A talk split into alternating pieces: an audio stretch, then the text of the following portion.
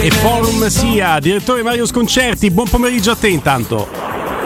Presente, buon pomeriggio. Buon pomeriggio, e, direttore. E stiamo contattando Giulia Mizzoni. Stiamo contattando Giulia. Direttore, farei subito con te un salto in Conference League. La tua Fiorentina che batte il Basaksehir sarà difficile arrivare prima, però, perché il Basaksehir, eh, la Fiorentina con tanti gol che si è mangiata, non è riuscita a ribaltare i tre di scarto al passivo che aveva preso all'andata. Però passare il turno ha già un valore. Sì, sì, tu sai che valore do io a queste prime partite di conference, ma eh, comunque mi, mi, fa piacere che sta segnando Jovic, perché per noi è, è, fondamentale. Per cui so, è un risultato quello di ieri che, che mi è piaciuto. Da attaccante a attaccante, aspettando sempre Giulia, direttore, insisto con te. Hai detto l'importanza dei gol di Jovic, ne fa due ieri, dà seguito anche al gol in campionato. Per un attaccante sbloccarsi, trovare il gol per farne altri, eh, l'abbiamo detto tante volte, è importantissimo. Jovic, così come Ebram per la Roma. Sì, ma infatti, ma sai, Ebram eh, meno di, di Jovic, cioè Ebram è un giocatore che comunque segna, eh, che viene da una stagione con, mi sembra con 29 gol tra, tra conference e, e, campionato. Quindi questi sono i giocatori come Abram sono giocatori che vanno semplicemente aspettati poi i gol cioè, a un certo punto smettono ma ricominciano subito a farli.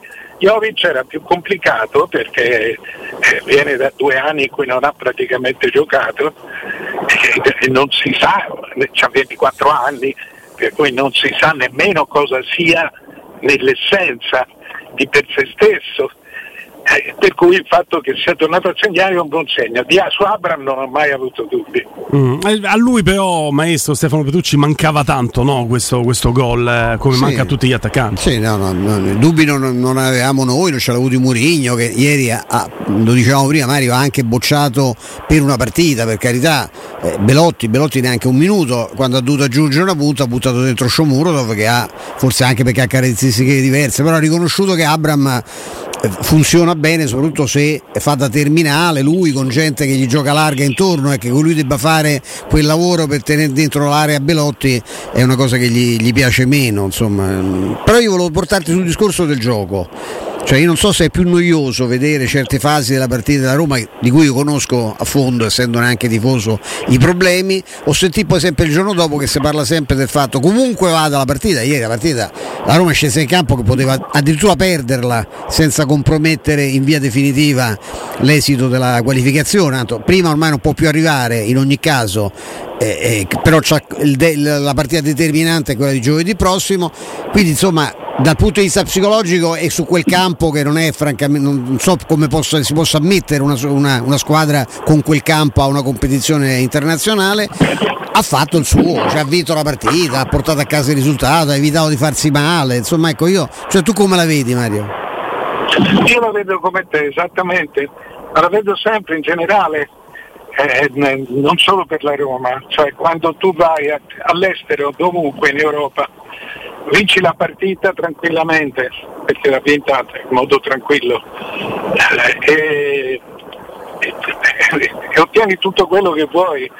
Cioè, noi siamo abituati, forse proprio dai, dai nostri giornali, dai, da, dalla, dalla, da un'informazione ormai moltiplicata, ma siamo abituati a, a, a dover estrarre eh, giudizi quasi entusiastici, superlativi a ogni incontro. Non è così, ma non è così niente, tantomeno nel calcio, non, non, non può esserci questo tipo di continuità di prestazione. Quindi la prima cosa da mettere nel piatto è il risultato. Il risultato è la tranquillità con cui lo hai ottenuto punto e basta, e si va avanti. È la partita di Helsinki è già finita, già, già siamo alla vigilia di un'altra. Questo è, è, è un vecchio vizio del, a cui abbiamo abituato, forse noi giornalisti abbiamo abituato i tifosi, a dare troppa importanza alla, ad, ad, alcune partite che importanti lo sono meno. Mm, mm. Abbiamo Giulia Mizzoni, Giulia, buon pomeriggio. Ciao a tutti ragazzi, buon pomeriggio. Ciao ecco. Giulia. Ciao Giulia. Partirei con te proprio da, dalle, dalle, frasi, dalle ultime dichiarazioni sì, sì. che avrai perfettamente contestualizzato del direttore. Assolutamente, sposo in pieno la tesi, bisogna prendersi il buono eh, di questa partita che è certamente il risultato, certamente il fatto che Ebram si sia finalmente sbloccato, certamente il fatto che comunque è, è arrivata, sia arrivata una risposta eh, nonostante i cambi che per esempio io non mi aspettavo come dicevo ieri, nonostante sia stato annullato un gol a loro, tra l'altro un Eurogol, classica cosa da Roma sarebbe stata, e invece sì. per fortuna della Roma no. Eh, eh, e quindi si va avanti, su questo sono stra d'accordo col, col direttore. È vero poi, come dicevate voi anche ieri, come dicevi tu Guglielmo, queste sono le partite in cui Murigno cerca di provare di fare l'equilibrista, di galleggiare, di portare la nave in porto e, e, e più che le partite secondo me questo è un periodo in cui la Roma dovrà puntare a questo perché è oggettivamente una squadra piena di problemi, problemi pratici, quindi mancanza di giocatori, problemi anche di struttura secondo me eh, a livello di, di gioco, ma in questo momento non è importante e probabilmente è dovuta anche a determinate assenze e quindi va bene così, sostanzialmente bene che si siano portati a casa i tre punti ricordando che poi comunque tutto si giocherà nell'ultima per quel che riguarda l'Europa League. Mario Sconcerti, Giulia Mizzoni, lo studio già si è espresso nel blocco precedente su questo tema. È un segno di maturità, di amor proprio da parte della squadra aver comunque giocato per vincere una partita che inizia al primo minuto di gioco e, lo ammette Mourinho a fine gara, la Roma già sa che pareggiarla o vincerla a livello di classifica non cambia nulla. C'è una maturità oppure è veramente il minimo sindacale giocare per vincere quando si è professionisti? Direttore Giulia. No, c'è qualcosa di più del minimo sindacale, non credo che ci, sia, che ci fosse un'eccessiva preoccupazione, però c'è più del minimo sindacale nel senso che se, se, la Roma avesse pareggiato ci sarebbero state comunque polemiche, comunque sui giocatori, si sarebbe comunque discusso, si sarebbe arrivati male alla prossima partita. Così qualunque cosa succeda tu hai fatto il tuo e hai vinto hai vinto, cioè ai, ai, giocatori fondamentalmente oggi interessa rimanere tranquilli mm. e queste sono partite sono partite e sono risultati che li fanno stare tranquilli nel rapporto con i tifosi, nel, nel rapporto con se stessi e con la società. Nient'altro. Giulia. Sì, sì, sono, sono, d'accordo anche su questo, nel senso, forse un po' tutte e due le cose, nel senso che da un lato è, è, il minimo sindacale, nel senso che se guardiamo eh, i valori in campo, eh, sì, io mi aspetto una Roma che la vinca la partita di ieri, poi però dobbiamo anche analizzare tutte le varie situazioni e quindi i problemi, quel, quel campaccio di plastica come ormai l'abbiamo tutti ribattezzato grazie, grazie a Mourinho eh, quindi mm, per me c'è un qualcosa di più in questa vittoria e so, soprattutto so, una risposta dopo, dopo quella partita del Napoli che ancora, che ancora brucia, senza dubbio. Robby. Sì, sì, sì, brucia, io sono d'accordo con, con, voi. Proprio volevo portare sul terreno di commento di, di, di, un giocatore, perché è il primo che spesso leggo, tolti quelli che non fanno parte del progetto, penso a Shomurodov, eh, da inquadrare come sempre o quasi negli ultimi mercati in uscita, che è El Sharawi. Allora è vero che El Sharawi non, è, eh, non ha proseguito quello che sembrava essere al Genoa da bambino, al Milan dopo, anche alla Roma eh, di Spalletti con quel break che ha avuto in Cina che secondo me qualcosa invece gli ha tolto, lo staccare la spina, il Covid, una serie di cose. Però io vedo un ragazzo che tecnicamente rimane uno dei più forti della rosa, che gioca in un ruolo non suo e molte poche volte viene messo invece nella sua posizione abituale. Ieri trova un gol, ma avrei fatto probabilmente la stessa domanda barra considerazione. Cioè io un professionista del genere con quelle caratteristiche nella rosa della Roma lo voglio sempre, ma magari eh, sbaglio valutazione, direttore Giulio. No, assolutamente no. Io personalmente ho sempre stimato molto il Sharawi, proprio da un punto di vista tecnico. Eh, eh, per me è un giocatore molto importante che, eh, che, sì, che ha, ha, avuto questo tipo di evoluzione appesantita dall'esperienza, dall'esperienza in Cina, ma il Sharawi è un giocatore prezioso che eh, semplicemente l'ingaggio alto ha impedito che avesse, che avesse la coda al, al mercato perché l'ingaggio alto è un ingaggio che si è comunque meritato in tanti anni di carriera importante, anche, anche in nazionale, ma non, non, è in discussione non è in discussione il Sharawi, semmai è in discussione il, il, tipo di gioco in cui deve giocare il Sharawi. Se Mourinho, se Mourinho volesse andare a un 4-3-3 puro per esempio, eh, il Sharawi giocherebbe, eh, giocherebbe quasi stabilmente. Giulia? E io in questo momento, eh, quindi parliamo sempre della contingenza, di questi problemi di, da, da, risolvere, di, di, alcuni giocatori eh, magari un po' fuori condizione, è una scelta che, che valuterei, lo sapete, io lo, l'ho sempre detto che mi piacerebbe ogni tanto vedere la Roma con i tre centrocampisti e quindi anche messa in maniera diversa, diversa davanti. Eh, in più hai la fortuna di avere un giocatore che secondo me ha una grande dote, che è quella dell'equilibrio, e parlo di equilibrio intanto psicologico, mentale, è uno che non si è mai mai eh, fatto attendere quando è stato chiamato in causa e comunque non è scontato perché eh, oggettivamente non, non rientra tra, tra, i titolari. Ha sempre saputo accettare questa sua posizione, a volte anche dovuto a problemi fisici, eh, l'essere tornato appunto appesantito dalla Cina senza ombra di dubbio, però è un giocatore che comunque la prestazione te la fa sempre, che si sbatte, che corre in avanti, all'indietro se serve, eh, quindi è uno che io terrei molto in considerazione nelle rotazioni sistematiche qualora ci fosse la possibilità di farne. Focus su un altro singolo eh, in, un contesto che evidentemente è un contesto di squadra come il calcio. Eh, chiedo al direttore Giulia una valutazione dell'impatto di Camarà sulla Roma, non solo legato all'ultima partita, eh, ma alle ultime tre in cui lui scende in campo da titolare e mi sembra di poter vedere qualcosa di diverso, direttore, non so se sei d'accordo almeno in termini di eh, pressione più alta perché la Roma spe- specialmente con Camarà ha la frequenza di gambe per andare a prendere più alto l'avversario, fare un pressing indirizzato in maniera differente. E, e diciamo che non essendo un fine dicitore però anche con la palla tra i piedi eh, sa cosa fare del pallone, ha una verticalità che agli altri compagni manca. Non so se vedo troppo io in Camarà rispetto a quello che lui ha espresso. Chiedo a te, direttore. No, secondo me un, un, po' ci vedi quello che vuoi vederci, questo sì. okay. cioè, nel senso Camarà, Camarà è un giocatore normale, eh, è un buon giocatore, generoso, di fisico, eh, è un ottimo giocatore, punto. No, non è uno che ti cambia la squadra, infatti una, è, è, complessivamente una riserva eh, e, e, e, poi vediamo. Ma Camarà insomma, è, è, è, sappiamo quando lo metti in campo non ti cambia le partite ma ti aiuta, ti dà sempre una mano. È vero che verticalizzava, ma io non so se la, se, se la Roma voglia davvero verticalizzare con un mediano, Il, perché, perché, i mediani sono tutti sempre, sempre, gli stessi e non sono due verticalizzatori. Eh, cioè, dire, ti dà qualcosa di diverso. Eh, sì, ti dà qualcosa di diverso, eh, eh, ma non sempre il diverso è meglio, è migliore. Ecco, insomma, io non ho, non ho giudizi particolari da esprimere, non voglio nemmeno essere cattivo perché non è giusto, non ho motivo per esserlo, però insomma mi sembra un giocatore normale. Sintetizzando, cui, non ha cambiato avere... così tanto il centrocampo, il suo innesto a livello di caratteristiche, mm. questo dici?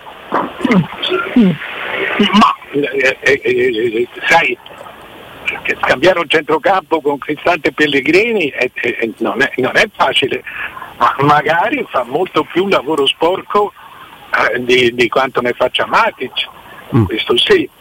E può essere, per questo ti dico, è un giocatore utile, ma non, insomma, no, non è un giocatore di, di, di, che, che, ti cambia un reparto.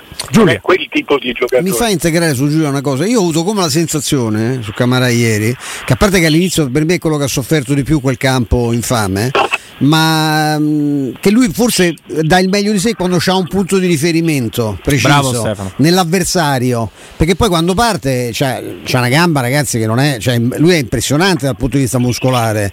Eh, ed è un'altra cosa che secondo me un po' l'ha aiutato a, a, reggersi in piedi ma che lui non ha potuto esprimere al massimo su quel tipo di, di fondo. Eh, però ho questa sensazione che lui debba non, non ogni volta deve marcare Villar anche perché uno tonto come Villar è difficile che lo trovi eh, frequentemente ovviamente tra gli avversari, però se lui ha un riferimento... Salutiamo Gonzalo. Sì, Salutiamo. con grande effetto Sì, che sì, dove sì. sta. Sì. Eh, ecco, tu mm, la pensi così Giulia o io sono un farneticante? Sì, sì, anche questo si lega anche al fatto che secondo me quello che ha dimostrato in queste, in queste partite, secondo me sì di poter dare nell'intenzione invece qualcosina di, di diverso al centrocampo della Roma, ma anche di avere un ancora disperato bisogno di essere inquadrato tatticamente, cioè di crescere proprio dal punto di vista dell'intelligenza tattica, no? ma non che sia ovviamente mh, sciocco, non voglio dire questo, eh, ma che debba ancora mh, essere inquadrato tatticamente, no? Eh, che, che alcuni dettami ancora li deve, li deve digerire, recepire e digerire, ma che secondo me invece nell'intenzione ti può dare qualcosa, si è visto a sprazzi proprio perché ancora un po' disordinato, ancora fatica a trovare un riferimento, ma già la difesa in avanti eh, fatta da lui molto spesso e che ho faticato a vedere non oggi ma da, da parecchio tempo nella Roma, già mi sembra una piccola grande novità per quel che riguarda il, il modo. E poi forse, forse eh, può anche magari ehm, diciamo, alleggerire Pellegrini da alcuni compiti e questo per me eh, non, è, non è mai male perché eh, così magari puoi avere un Pellegrini un pochino più decisivo, lucido, leggero appunto eh, qualche metro più avanti senza essere sempre costretto a fare il lavoro sporco anche lui.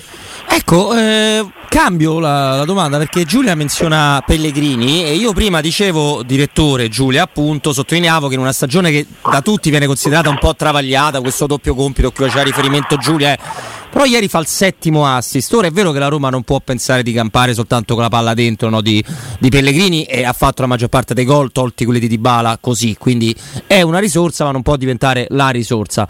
Però in assoluto siamo troppo severi, chiediamo troppo da lui. C'è un ragazzo, direttore, che non si ferma mai. Lui avrebbe bisogno di fermarsi due o tre partite e non gestire i suoi problemi fisici. Eppure non lo fa, non lo può fare. Alla fine ti pennella quei palloni, quei palloni lì, direttore. Eh beh, ragazzi, eh, Pellegrini è fra i due o tre migliori giocatori in Italia. Eh, eh, c'è sempre forse la famosa storia che, che fa- che- che non è facile essere profeti in patria, però Pellegrini sa giocare a calcio come pochi, ma pochi- proprio pochi in Italia.